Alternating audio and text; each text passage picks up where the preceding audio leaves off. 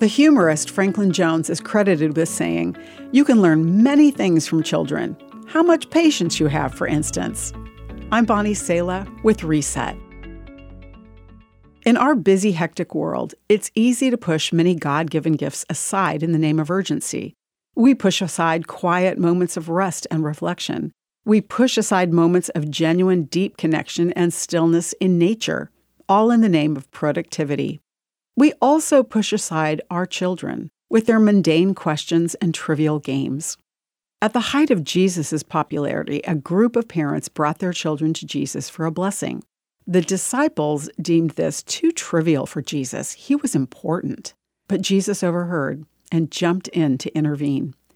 Jesus knew that this was the type of precious moment we're meant to treasure, no matter how busy we seem.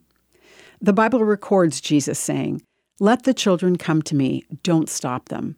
For the kingdom of heaven belongs to those who are like these children. And he placed his hands on their heads and blessed them before he left. In our rushed lives, do we know which moments to value and fight for? Busy moms, dads, uncles, aunts, grandparents, teachers, neighbors, and friends.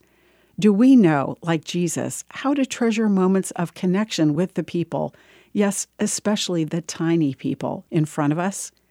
Will we welcome interruptions, not as distractions, but blessings?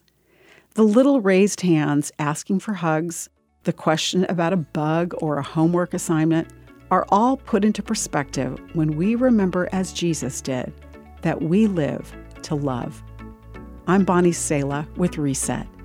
To hear this again, read or share this, or to find more resources like this, visit guidelines org.